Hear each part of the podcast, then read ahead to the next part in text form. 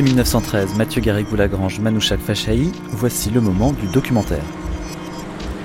Un documentaire consacré à Paris, ville que l'on peut lire tout aussi bien du point de vue de l'histoire de l'art, avec des façades qui racontent la succession des courants artistiques, mais aussi d'un point de vue social, l'habitat dit beaucoup des conditions de vie à une date donnée, ou même sociétale, que signifiait d'être parisien il y a 100 ans.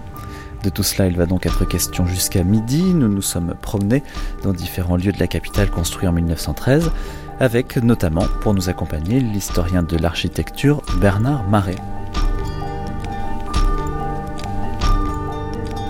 Eh bien, moi, je me rappelle d'un tramway qui était très élégant. C'était le tramway de la rue de la Muette, rue de Tête-Bout. On rencontrait tout Paris dans ce tramway-là. Même sur l'impérial. Même sur l'impérial.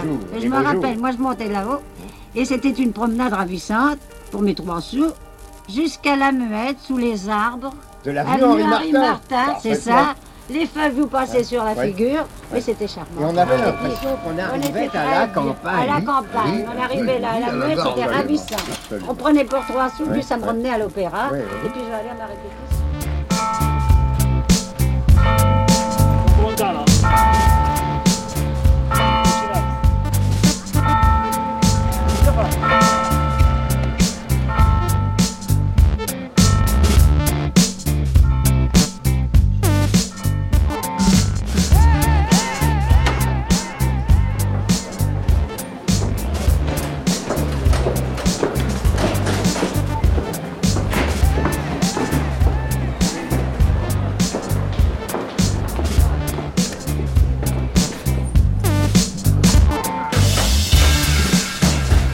Bernard Marais, on est ici sur le toit terrasse des Galeries Lafayette, euh, en plein Paris. Est-ce que Paris est une ville considérée en 1913 comme la pointe de l'architecture? Je dirais oui et non. Il y a toujours le prestige quand même à l'étranger, de l'école des beaux-arts, de l'institut. Ça reste euh, Paris, enfin la France reste un petit peu euh, le pays de l'art. Mais en même euh, elle commence à être euh, contestée par euh, des mouvements étrangers chez nos voisins.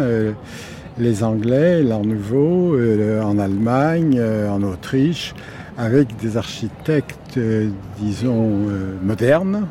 Gadet, qui était un des pontes de, de l'Institut à l'époque, et s'étonnait euh, qu'on ait fait un concours, je crois que c'était pour le Grand Palais, en disant que il n'y avait pas besoin de faire un concours en France puisque tous les talents étaient là.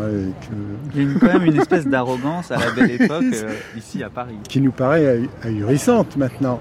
Aussi, il faut dire, il n'y avait pas tellement d'écoles des beaux-arts dans les autres pays. Donc, ce n'était pas un monopole, mais enfin, euh, un petit peu. Qu'est-ce qu'elle vous inspire cette vue et comment est-ce que vous l'imaginez en 1913 Est-ce qu'on voyait la même chose quand on était sur le toit des Galeries Lafayette? Je crois pas que ça ait. Le centre, en tout cas, Paris intramuros, ça n'a pas tellement changé, je trouve. Ça s'est probablement densifié, mais vu de haut, je suis pas sûr que ça se voit, ça se voit beaucoup. enfin.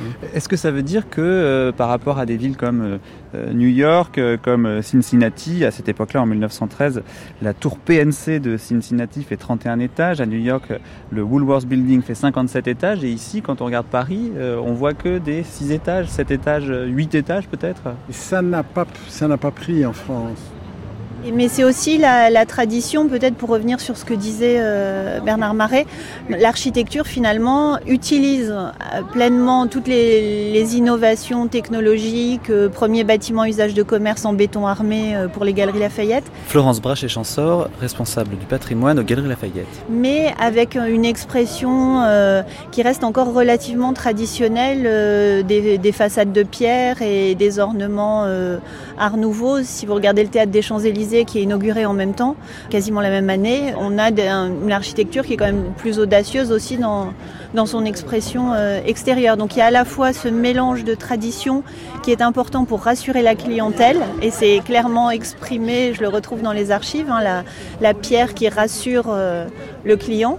Et euh, en revanche l'utilisation de, toutes les techniques les plus innovantes pour construire par exemple la coupole en, quelques mois à peine, en même pas en cinq mois, est, elle est édifiée à la fin des travaux l'architecture était devenue moderne, mais ça ne se voyait pas, c'était pas exprimé euh, sur la façade. Si vous regardez la Société Générale en face qui est, contemporaine, on a encore cette façade très néoclassique avec des cariatides, etc.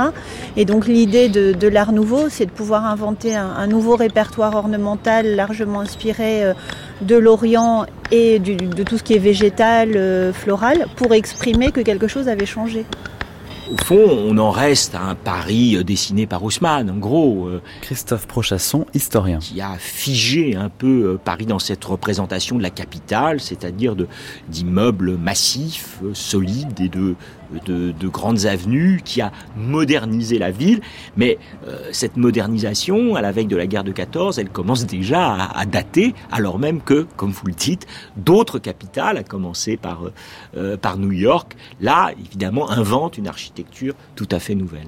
Si on s'occupe de grandes constructions publiques ou de grands programmes de travaux, on pourrait dire du point de vue de l'urbanisme, la Troisième République prolonge l'œuvre d'Haussmann. Marie-Jeanne Dumont, architecte On pourrait dire que d'un point de vue de la, les monuments urbains, il y a une sorte d'insatisfaction esthétique. Les intellectuels ne cessent de dire que la Troisième République se loge en meublé.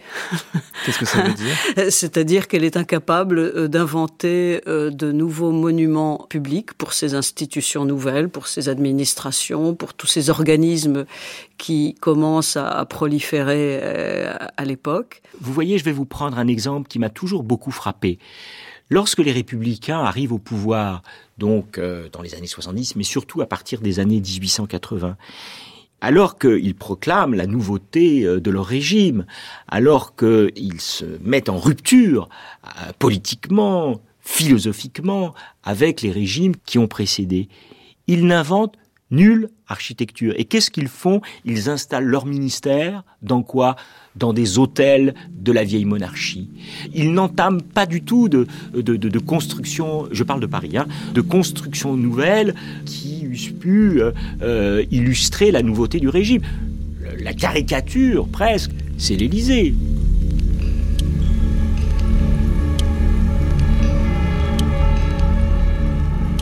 Et oui, Paris se métamorphose, mais faudrait-il que cette rénovation se fasse d'une manière agréable, en respectant tous ses trésors? Ne commettons pas les erreurs d'urbanisme du fameux baron Haussmann, qui massacra tout à son aise un joli pan de la ville. Building par-ci, building par-là, skyscraper en série de Ménilmuche à Passy. Où cela se terminera-t-il? Va-t-on inonder la ville de béton, de verre et d'acier? Transformer Paname en une succursale des bords de l'Hudson Au pays de Descartes, aurait-on perdu le bon sens de l'esthétique? le vieux parisien adorant sa ville pousse son cri d'alarme. Le building n'est pas parisien. C'est un bon décor pour Manhattan voulant s'inscrire sur les rivages de Seine. Un building 10, 100, pourquoi pas, mais pas trop. Sans cela, les Américains seraient jaloux et ne s'y reconnaîtraient plus dans Paris. Marie-Jeanne Dumont, comment imagine-t-on la ville du futur, mais du futur lointain, en 1913 ah. Alors, on est euh, effectivement une époque de grand futurisme urbain hein, et de grandes utopies urbaines. Certains imaginent effectivement des gratte-ciel, mais alors euh, on ne sait pas s'ils l'imaginent réellement ou pas. Est, il y a un voile de futurisme qui entoure ces, ces utopies urbaines des années 1900. On rêve en tout cas de conquérir les airs. On rêve que les déplacements urbains ou interurbains se feront par des petits avions individuels et que chaque immeuble de Paris sera surmonté d'un petit, d'une petite terrasse d'atterrissage de ces ULM, euh, des formes d'hélicoptères hein, qui atterriraient à la verticale. Euh, on imagine aussi de grandes stations d'amarrage de, dirigeables pour le transport urbain. Euh, euh, collectif. On imagine des autoroutes urbaines. Euh, on, imagine déjà de, grands travaux d'infrastructures euh, automobiles. Mais dès qu'il s'agit du centre de Paris, en réalité, toutes ces hypothèses s'effacent devant une sorte de fierté d'une ville lumière, de la capitale du monde, d'une impossibilité malgré tout. On, a beau commencé à stigmatiser le stupide 19e siècle dans ces années-là, malgré tout, et, répudier l'académisme naturellement, malgré tout, il y a une sorte d'amour de, Paris, de la part des Parisiens, des administrations de, Paris, des pouvoirs publics. Euh, contrairement à d'autres pays qui n'ont pas hésité à porter la pioche, les élus de la Troisième République n'osent pas toucher à une capitale qu'on sent de plus en plus vénérable.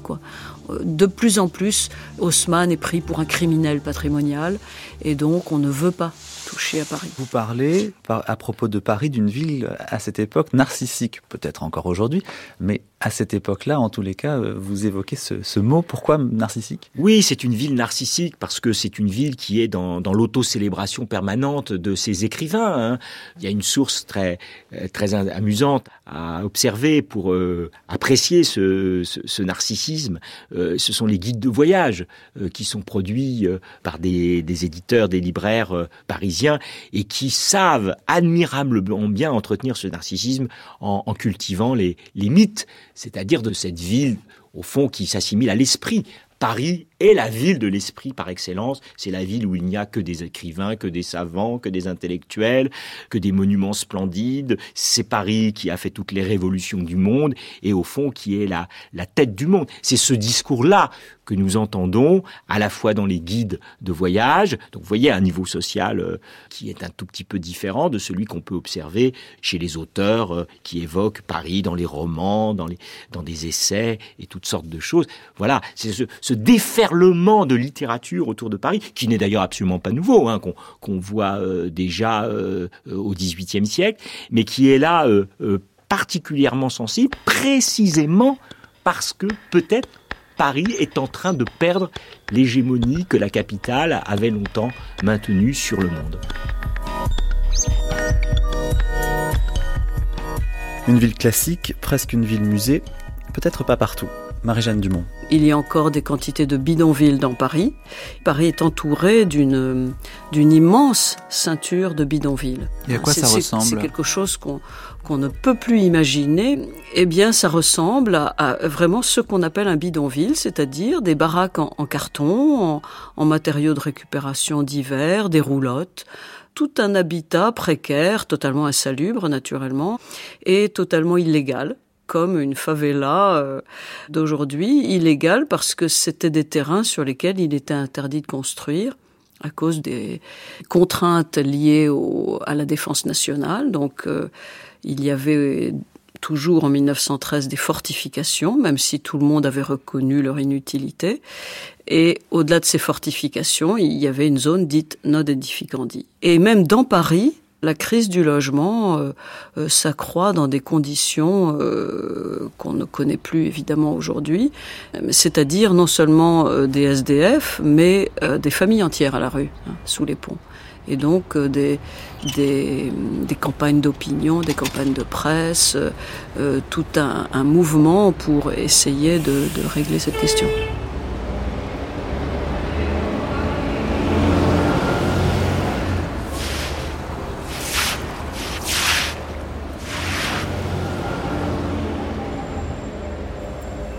Guillaume Le Gall, vous êtes un spécialiste euh, d'Adger et euh, vous êtes venu aujourd'hui avec un, livre de photographie d'Adger qui aimait bien se promener dans Paris et notamment euh, autour de Paris sur ce qu'on appelait les fortifications.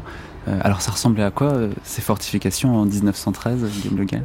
Eh bien, ça ressemblait à ce que nous montrent effectivement les images d'Adger, quoique d'ailleurs il nous montre les fortifications, à mon avis, de manière un petit peu euh, par, partial euh, et partiel puisque euh, on a à la fois des vues très larges et à la fois beaucoup de détails, des détails de nature pour nous montrer, je crois aussi, l'aspect et la forme de ces fortifications, c'est-à-dire finalement quelque chose de laissé un petit peu à l'abandon, puisque le lieu, si vous voulez, qui était un lieu de défense, ne servait plus à grand-chose en 1913. Mais il n'avait peut-être jamais réellement servi à grand-chose. En réalité, ils n'ont jamais vraiment servi à grand-chose, sauf à créer l'impôt, c'est-à-dire euh, donc une limite entre Paris et euh, l'extérieur de Paris, et les barrières de Paris, enfin qui ont toujours existé, hein, mais les fortifications marquaient encore plus cette limite et permettaient effectivement de taxer les marchandises qui entraient dans Paris. Donc, et inversement, du coup, là les images ne nous le montrent pas, mais on le sait, au-delà des fortifications, il y avait donc euh, des endroits où on pouvait euh, boire moins cher, manger moins cher, ce qui crée aussi du coup euh, quand même de la vie.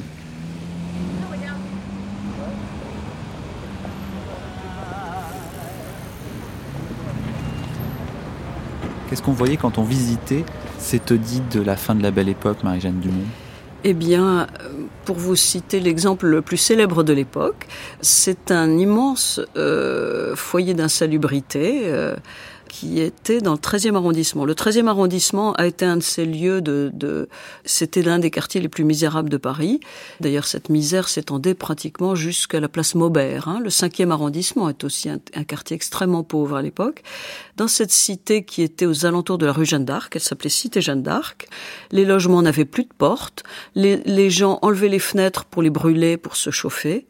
Tous les logements avaient été recoupés en logements d'une seule pièce. On habitait une seule pièce qui n'avait pratiquement plus de fenêtres, alors on, collait des bouts de carton pour euh, remplacer les fenêtres, aucun éclairage dans les couloirs de distribution de, de l'immeuble, les latrines bouchées, donc plus de latrines, on déverse ses ordures par la fenêtre parce que de toute façon on est mécontent, euh, pratiquement on ne paye plus de loyer, les enfants sont abandonnés à eux-mêmes au milieu des détritus, et donc c'était un foyer d'insalubrité qui a été dénoncé par des centaines de rapports de médecins, d'hygiénistes, d'assistantes sociales naturellement, mais l'idée était de démolir, on rêve de démolition à l'époque. On situe, vous voyez, la fourchette est très large, entre 30 000 et 200 000 euh, personnes habitant dans cette zone.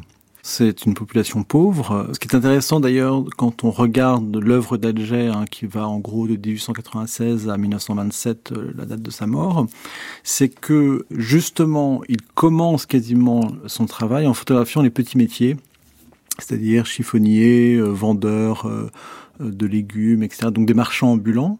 Et ces petits métiers qu'il fixe dans les rues de Paris, dans le centre de Paris, en réalité on les retrouve sur les photographies des zoniers, puisque ce sont finalement la même, les mêmes personnes qui se retrouvent le soir, enfin dans, dans leur habitation, dans la zone. Donc travaillant euh, à l'intérieur de la ville voilà. et euh, vivant dans ses pourtours. Voilà. Et alors, euh, les chiffonniers ramassent les objets, les ordures. Il existe un très beau poème de Baudelaire là-dessus. Amènent les ordures en dehors de Paris et transforment ces matières euh, en objets de récupération. Les chiffonniers revendent ces objets dans la ville. Voilà. Donc il y a aussi tout un, système de circulation euh, des hommes et des marchandises euh, dans l'œuvre d'Alger. Si on se promène grâce aux photographies d'Eugène Adger dans Paris, qu'est-ce qui nous choque et qu'est-ce qui marque une très grosse différence avec une balade en 2013, Guillaume Le Gall? La, la pauvreté, mais peut-être qu'elle était d'une certaine manière plus visible que maintenant. Je ne suis pas sûr que maintenant la, la pauvreté soit moins, moins forte. En tout cas, ça, ça se voyait dans Paris et ça se voit sur les photos d'Adger. Euh, je dirais que j'ai l'impression, hein, mais c'est très difficile de, de, remonter le temps, euh, sauf à regarder des images, j'ai l'impression que les choses comme ça, a priori, avaient l'air de plus cohabiter, mais c'est peut-être une, une, fausse image. C'est-à-dire que, voilà, quand on regarde les images d'Adjet, on voit les choses telles qu'elles sont.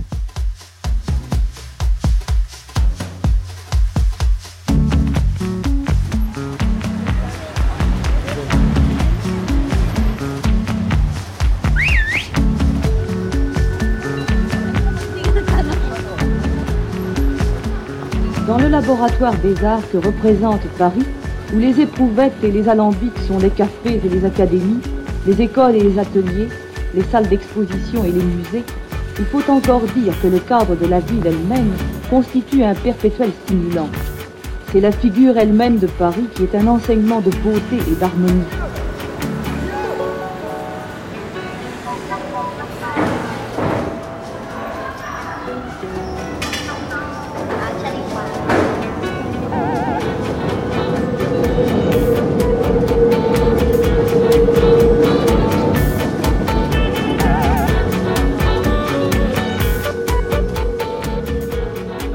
boulevard nous laissons derrière nous les galeries Lafayette, vous vous souvenez, traversons la rue, passons une porte grande mais d'aspect classique avant de découvrir une immense nef en fer, en mosaïque et en verre coloré, étrange et majestueuse grotte dans laquelle évoluent des banquiers au travail.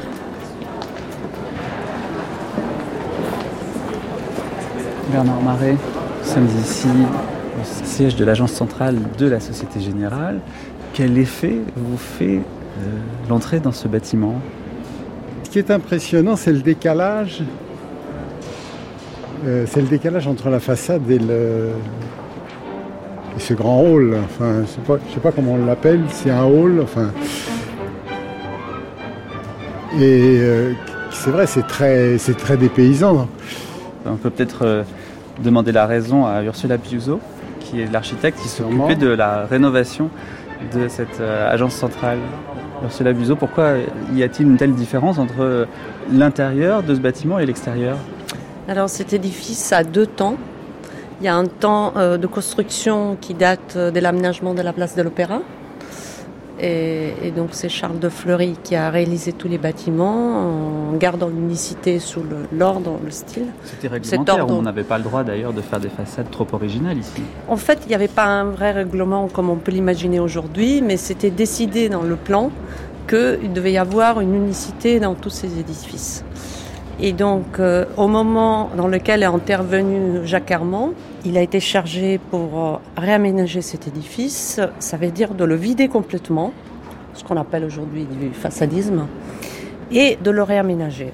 En regardant ce bâtiment, ou plutôt en regardant cet open space ici, qu'est-ce qu'on peut comprendre de la façon dont les employés de 1913 travaillaient euh, dans cette agence bancaire?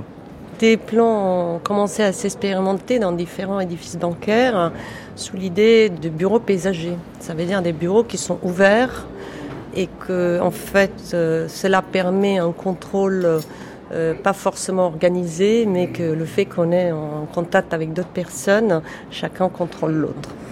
Je pense qu'il y avait cette idée d'imaginer que la grande entreprise euh, qui allait naître, justement, on passait à l'époque de l'industrialisation, donc les entreprises devenaient de plus en plus grandes. Il fallait quelque part afficher aussi le nombre de ces salariés, et la population. Voilà. Il était même question, si j'ai bien compris, qu'il y ait une passerelle au-dessus des, des bureaux comme ça pour pouvoir vérifier depuis, euh, Vous depuis pouvez le, le voir, le haut. il y a quatre balcons à ce qui correspond de le premier étage. Nous avons la mezzanine, le rez-de-chaussée, mezzanine, premier étage. Ces quatre balcons, en fait, étaient le démarrage de deux passerelles euh, qui étaient en forme de croix de Saint-André qui devaient traverser le hall. Et cela pour permettre à la direction, parce que la direction se trouve au premier étage, elle était déjà prévue au premier étage à l'époque, pouvait traverser le hall en regardant du haut, donc contrôler aussi. Et en même temps, c'est au carrefour de ces deux passerelles, on avait une escalier qui devait descendre jusqu'à la salle de coffre. Le tournant autour de 1910, qui était une date très importante à Paris, a vu la réalisation de beaucoup de bâtiments, surtout dans ces quartiers. Et donc ces bâtiments étaient tous en chantier, ils se regardaient l'un l'autre, euh, qui faisait la coupole plus belle, euh, la plus grande. La grande couverture vitrée est devenue un espèce d'atout, chaque banque devait avoir son espace. Mais il y avait une demande qui était quand même beaucoup plus forte. Ah bah, euh, considérablement plus forte. bah oui. Si on avait 20, 20, dans- 20 employés, par exemple, chez Gruber, où mon grand-père, mon arrière-grand-père ont travaillé, c'est-à-dire que la coupole du Creusot, la coupole de, des Galeries Lafayette, c'était euh, récurrent, c'est-à-dire qu'il y en avait toujours une qui arrivait. La demande était beaucoup plus forte. Tous les appartements parisiens haussmanniens avaient des vitraux.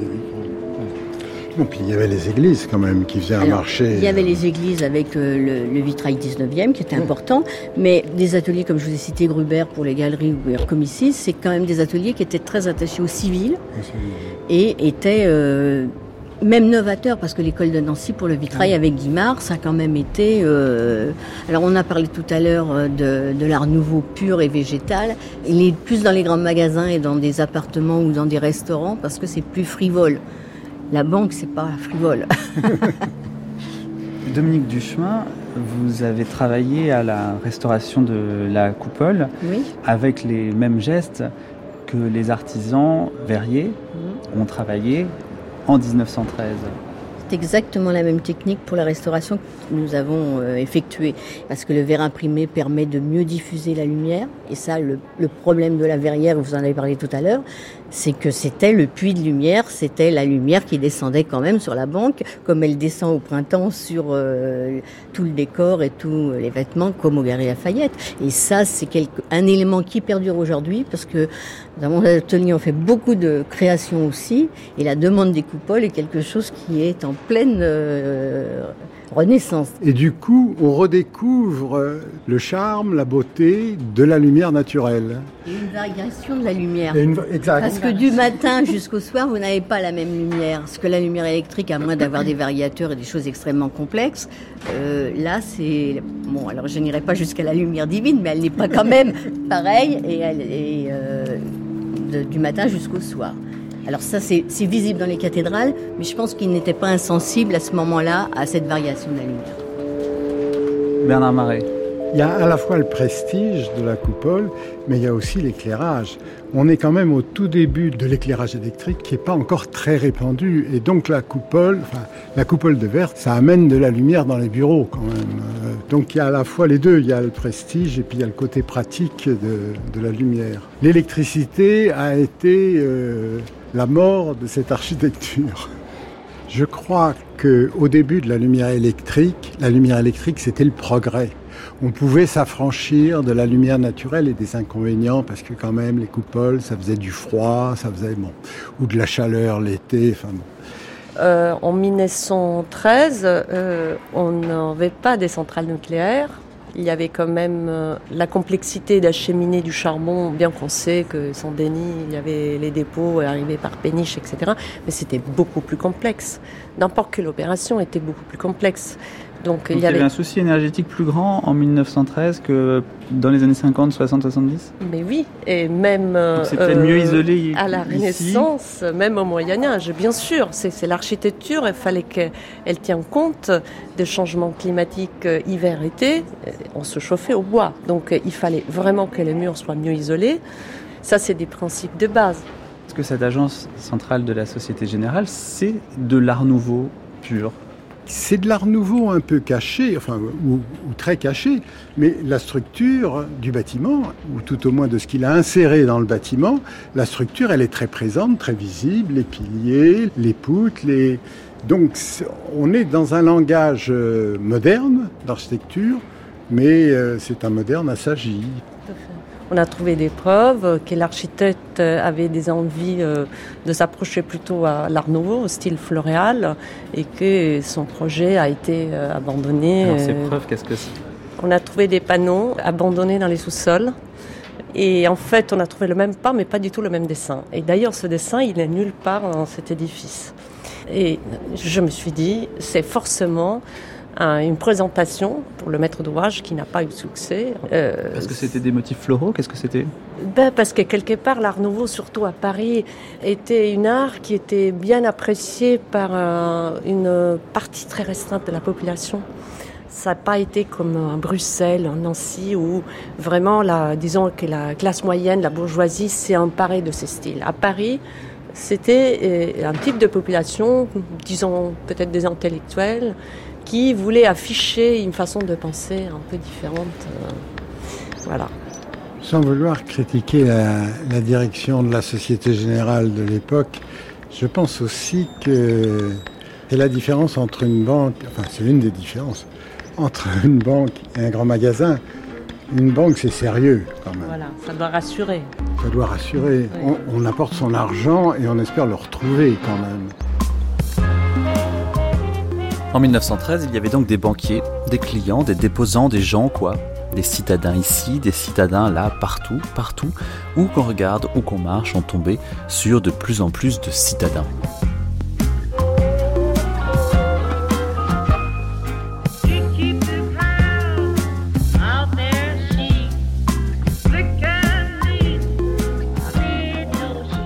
Philippe Simet, philosophe. Je pense qu'on est déjà dans cette expérience de la congestion métropolitaine parce qu'il y, a- eu quand même un accroissement de population euh, euh, fort à Paris. hein. En 1913, il y a 2,8 millions d'habitants, ce qui est tout Intramuros même, ce qui est tout de même Donc énorme. plus qu'aujourd'hui, ouais. alors. Oui, ce qui est énorme en fait. hein. Donc, euh, l'accumulation des, des personnes, ça renvoie à cette expérience de la congestion, ça renvoie à des interactions qui sont extrêmement fréquentes. Je pense que 1913 est une année intéressante notamment pour la question des transports, parce que euh, depuis le début du XXe siècle, il y a une diversification des modes de transport, notamment avec le développement de l'automobile. Et en 1906, c'est le, premier bus automobile mais euh, il y a toujours une concurrence entre la traction hippomobile et la traction euh, automobile, et ce qui a donné euh, lieu à de multiples débats sur les embarras de Paris et puis la difficulté de faire coexister ces moyens de locomotion qui circulent à des vitesses différentes. Mais en 1913, c'est la fin en fait de la traction hippomobile. Et je crois que c'est en janvier 1913, les, les, les, Parisiens accompagnent en fait le dernier bus tiré par des chevaux et en font euh, en quelque sorte l'enterrement symbolique. Et ça, c'est intéressant parce que ça prouve que dans les représentations des Parisiens, dire cette modernisation, elle est déjà actée, elle est déjà euh, en marche, puisqu'ils célèbrent même finalement la fin d'un mode de transport qui aujourd'hui apparaît, enfin qui à ce moment-là apparaît comme désuet. Les grands travaux d'urbanisme du Paris des années 1900, euh, c'est le métro, c'est souterrain.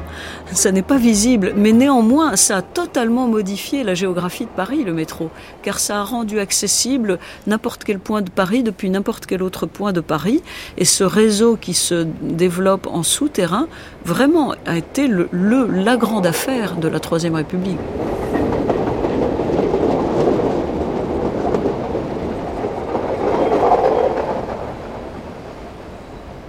Intéressant, c'est de voir qu'en en, 1913, la France euh, reste euh, un pays encore largement rural.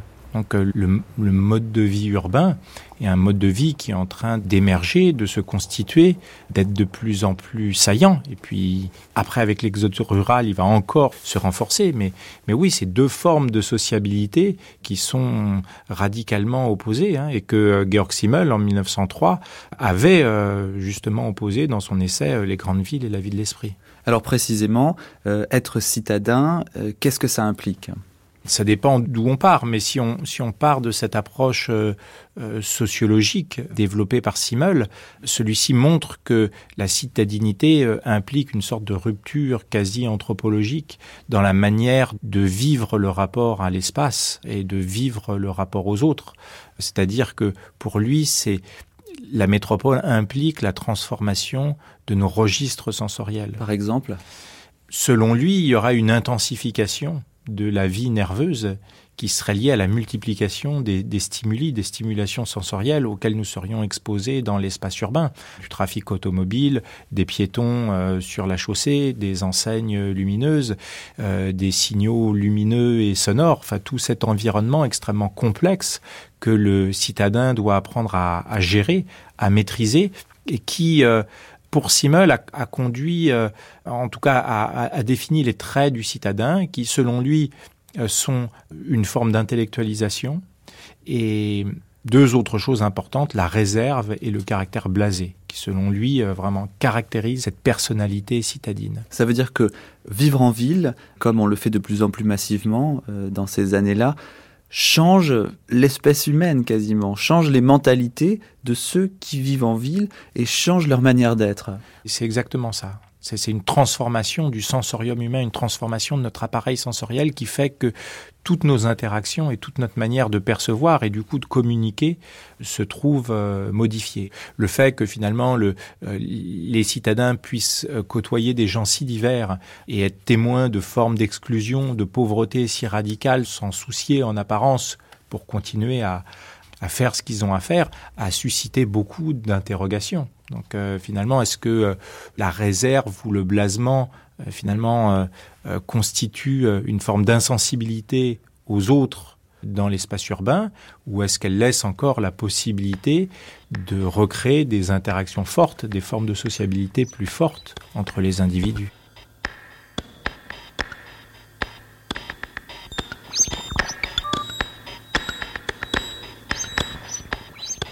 En 1913, on parle déjà de crise du logement.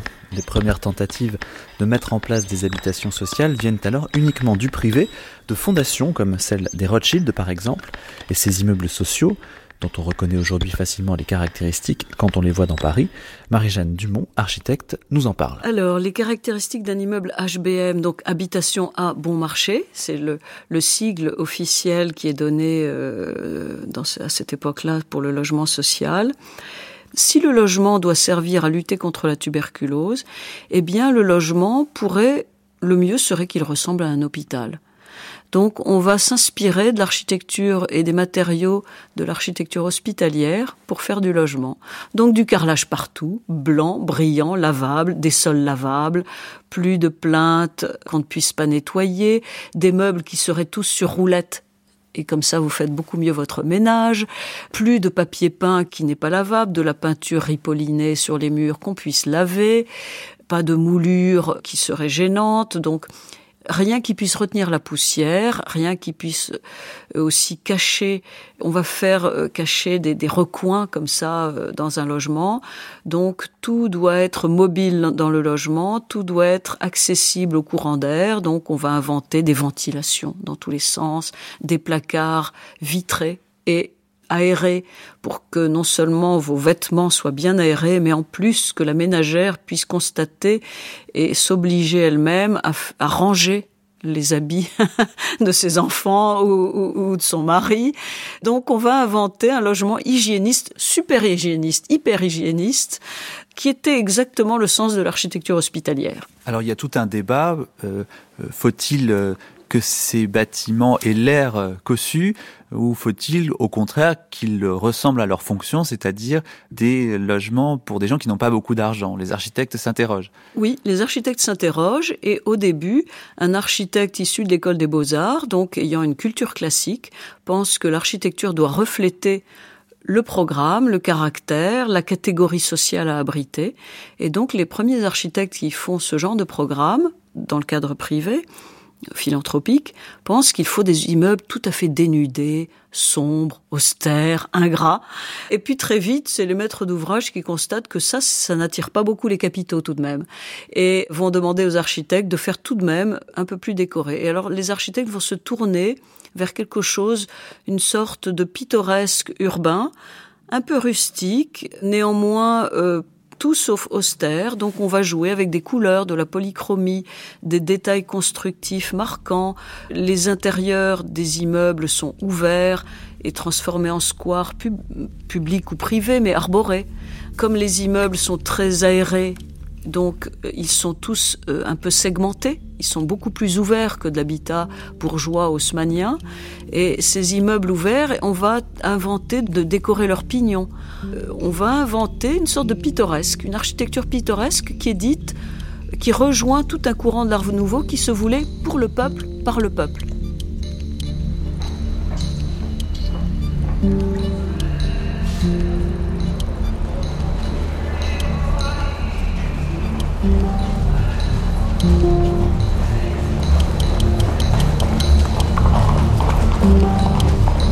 Il y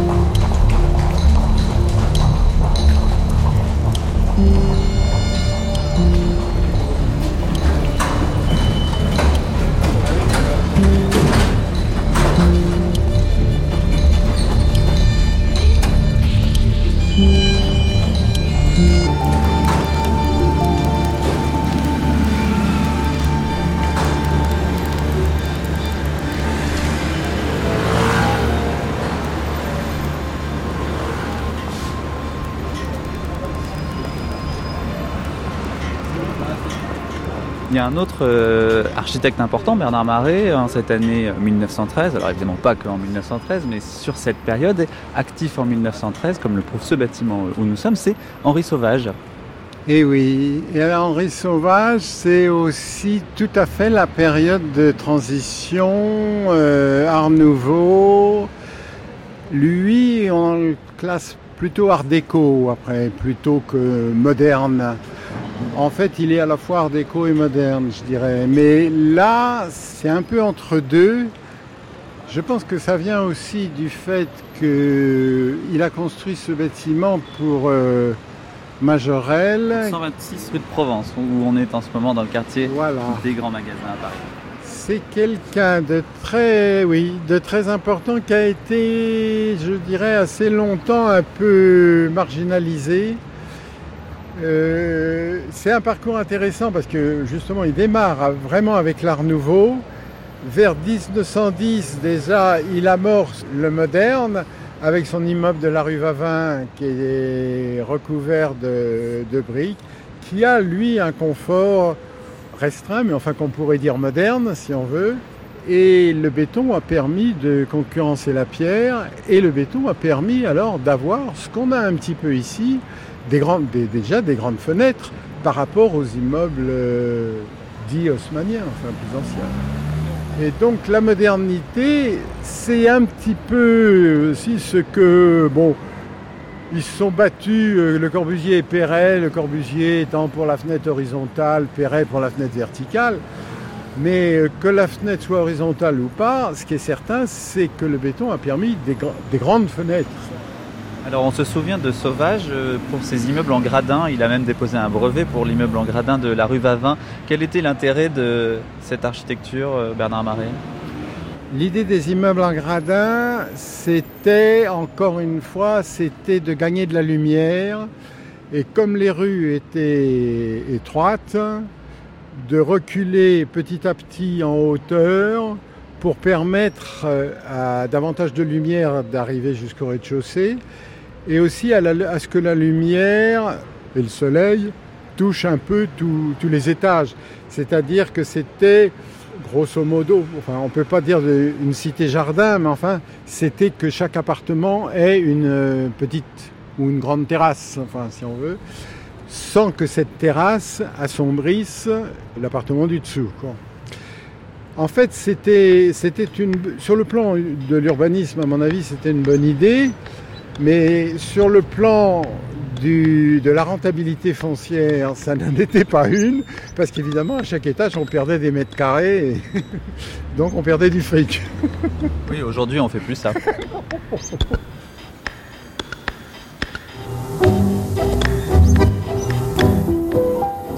Vous allez- Promenez-vous un peu sur le balcon, vous allez Mhm. voir comme c'est joli. La ville n'est qu'au théâtre.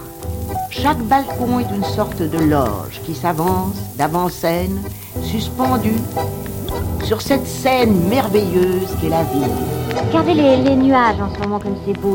Il y a dans Paris un nombre incalculable de fenêtres dont beaucoup furent bellement bâties aux grandes époques de l'architecture française. Ces ponts offrent des manières de balcon d'un illustre théâtre citadin, ouvert sur les mises en scène les plus précieuses et les plus éblouissantes. Puis c'est joli à toutes les saisons.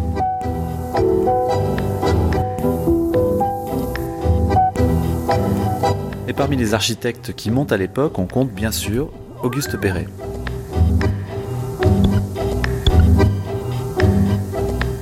Joseph Abraham, quand Auguste Perret reprend le chantier du théâtre des Champs-Élysées à Paris, euh, où en est-il dans sa carrière d'architecte?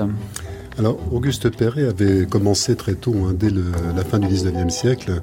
Il était euh, donc le fils d'un entrepreneur hein, qui était un... Il a commencé à construire alors qu'il était encore étudiant à l'école des beaux-arts grâce à l'entreprise familiale. On a encore aujourd'hui à Paris des immeubles euh, dont beaucoup ignorent qu'ils sont de Perret parce qu'ils ne sont pas en béton armé, mais qui sont dans un état absolument parfait de, de conservation. Euh, je pense à l'immeuble commercial hein, de la rue du Faubourg Passonnière, hein, dans le, le 10e arrondissement, qui est un immeuble très innovant pour l'époque. hein. Il était encore euh, étudiant, mais déjà cité dans les revues d'architecture. Bon, la construction est une construction qui est encore très traditionnelle, avec euh, du métal, avec euh, l'emploi de la brique, de la pierre, euh, des matériaux hétérogènes, comme ça se faisait fréquemment à Paris à cette époque-là. Et puis les œuvres qui ont commencé à le distinguer dans le milieu architectural sont ce fameux immeuble de la rue Franklin, le 25 bis de la rue Franklin, qui est un immeuble sur ossature béton armé. Et c'était une grande première. hein. Ça ne veut pas dire que le béton armé n'était pas utilisé sous cette forme d'ossature, mais le plus souvent c'était pour des bâtiments industriels. Et là, véritablement, on a une, une innovation euh, en plein Paris, euh, qui est euh, la construction d'un immeuble avec euh, des techniques euh, industrielles.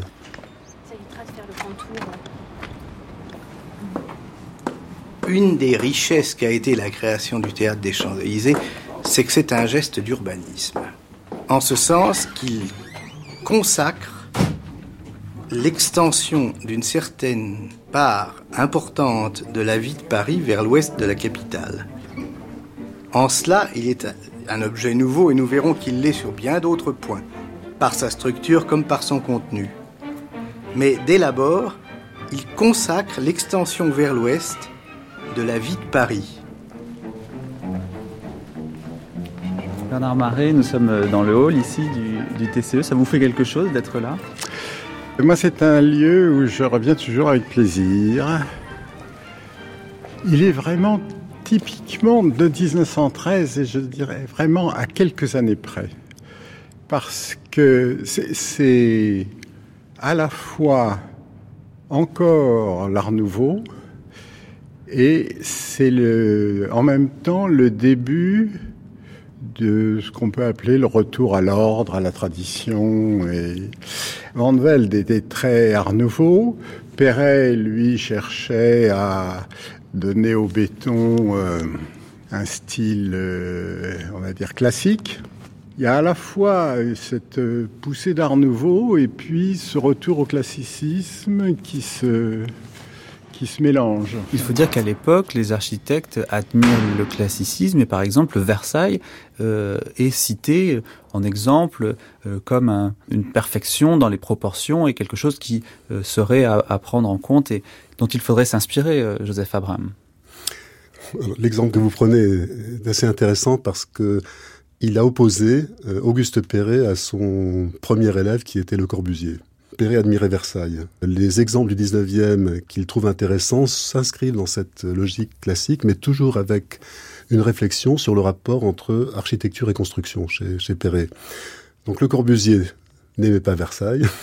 euh, Perret, effectivement, trouvait que cet exemple était un exemple dont on pouvait s'inspirer encore euh, au XXe siècle, mais essentiellement, j'irais de façon conceptuelle. Pour lui, il ne s'agissait pas de reproduire Versailles parce que les techniques modernes impliquaient un autre type de rapport donc euh, euh, aux matériaux, un, un autre type d'esthétique. Donc le fond est classique, mais les modes, comment dire, de constitution de l'objet architectural sont complètement nouveaux. Bernard Marais, quand ce bâtiment a été construit et inauguré en 1913, est-ce que c'est un bâtiment qui a l'air extrêmement euh, moderne ou est-ce que c'est un bâtiment qui ressemble à quelque chose qu'on rattacherait plus à la belle époque et éventuellement au 19e ah non, c'est un bâtiment qui a été mal vu au départ. Et comme tout ce qui est mal vu, on y a vu l'influence allemande. Il faut dire que 1913, c'était quand même évidemment un an avant la guerre, la guerre de 14. Les relations avec euh, nos amis allemands euh, étaient déjà tendues. Pourquoi l'influence allemande Où est-ce qu'on la voit ici? Je pense que l'influence allemande, on ne la voit pas tellement. Mais c'est le rejet. Ce qui est moche, c'est allemand. Il faut se mettre dans la tête, oui, de cette époque-là, qui, sur le plan artistique et sur le plan de l'architecture, était vraiment, c'était l'Institut, l'école des beaux-arts, et que le bon goût était forcément français, et ce qui était mauvais, c'était forcément étranger. On voit les... Comment, Van Velde avait prévu des ouvertures plus grandes pour que les prods aient euh, accès sur la salle et que les gens puissent euh, mieux voir. C'est toujours ce qu'on peut appeler la tradition française quand même du théâtre. Le spectacle est sur scène, mais il est aussi dans la salle.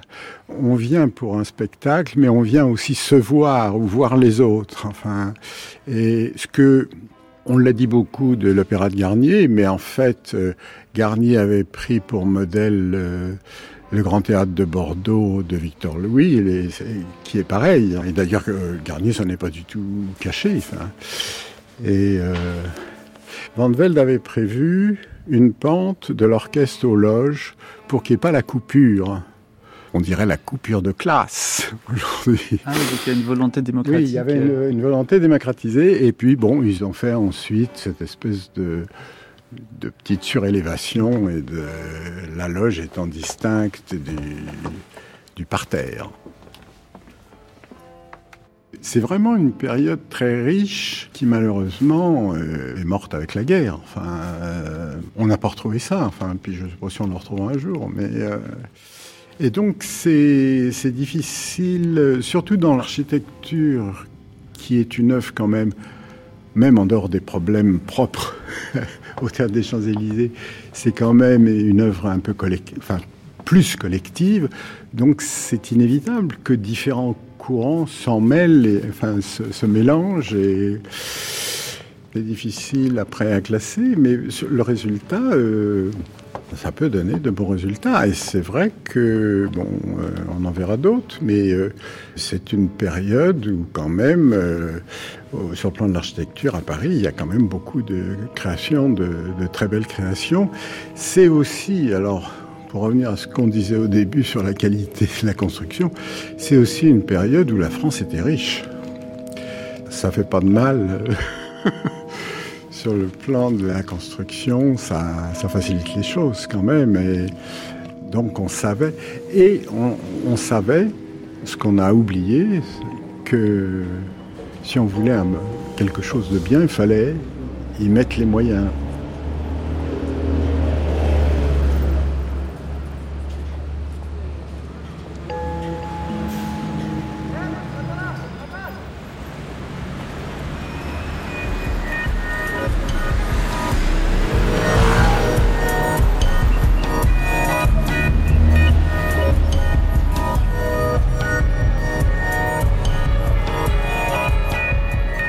Des singularités de Paris est d'avoir fait émerger le modèle du flâneur, de celui qui garde une liberté de regard et une capacité à décrypter euh, cet environnement complexe qu'est la ville.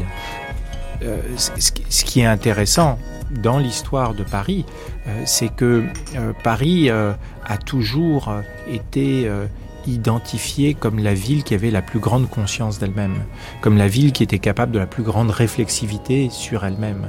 À quoi est-ce qu'on voit ça? Parce qu'elle a été l'objet de discours, parce qu'elle a été l'objet de nombreuses analyses, parce que les Français eux-mêmes se sont plus intéressés à Paris qu'aux autres, aux autres grandes villes, hein, historiquement.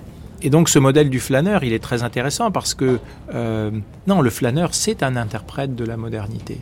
C'est quelqu'un qui arrive à, déchiffrer les signes de la grande ville pour euh, leur donner du sens.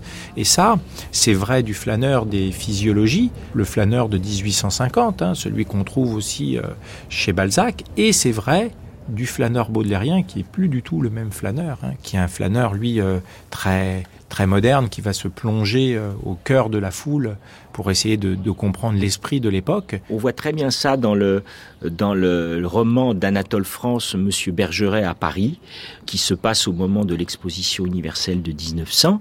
Paris, c'est une ville couverte d'affiches. Donc d'affiches qui sont des images, mais qui sont aussi des textes. Hein. Les, les, affiches de, de l'époque, en particulier les affiches politiques, sont des affiches où euh, il faut bien passer un quart d'heure devant pour avoir une complète euh, connaissance. Donc euh, c'est une ville où on flâne, c'est une ville, euh, ça a été très bien montré dans un excellent livre euh, d'une historienne américaine de Paris qui s'appelle Vanessa Schwartz et qui montre que Paris est la ville du spectacle. Hein.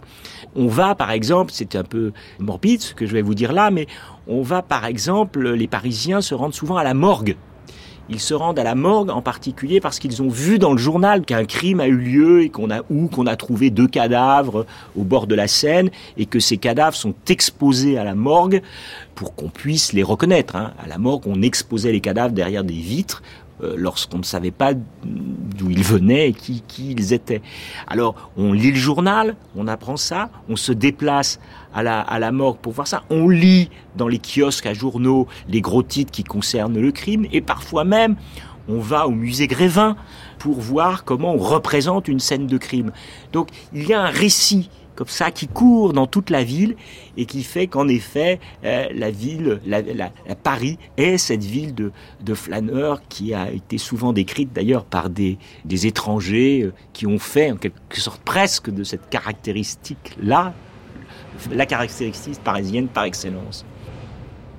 Philippe Simet, qu'est-ce qui, selon vous, caractérise la société actuelle et qui trouverait ses racines en 1913 même si c'est difficile, je sais, de faire des, liens comme ça. J'aurais tendance à dire que, que nous sommes aujourd'hui plus sensibles à la question des, des bouleversements sensoriels qu'ont pu connaître, euh, euh, qu'ont pu vivre les, les citadins euh, voilà, dans le premier quart du XXe siècle. Dire, quand on regarde l'histoire de, de l'urbanisation en Europe et, en Amérique du Nord, crois que nous arrivons à un moment où euh, nous avons envie de, de, reposer la question du corps, de la place du corps en ville, de la place des sens en ville, euh, d'avoir une approche qualitative des espaces. Et dans le fond, c'était des questions que se posaient très consciemment, très explicitement tous les, les citadins, euh, les artistes, les intellectuels dans ce premier quart euh, du XXe siècle. Donc euh, la question des sens et de l'expérience corporelle, je crois que c'est ça dont nous avons hérité de ce moment-là de l'urbanisation des villes européennes.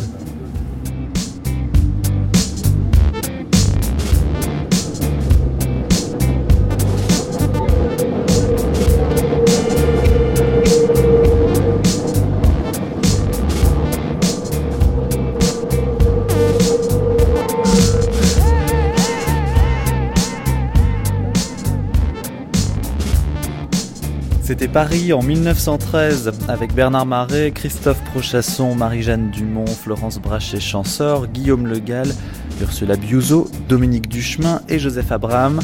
Prise de son dans Paris, Gilles Gallinaro, mixage Alain Joubert, attaché de production Marie Dalquier.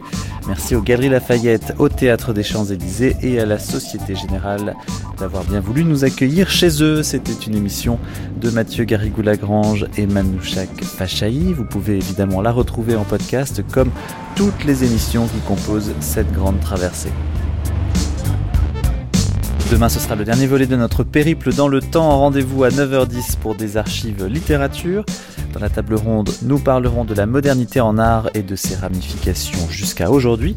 Et dans le documentaire, nous vous raconterons la vie au Parlement au cours de cette année charnière de l'histoire de France. Vos programmes d'été continuent sur France Culture. Bonne journée et à demain.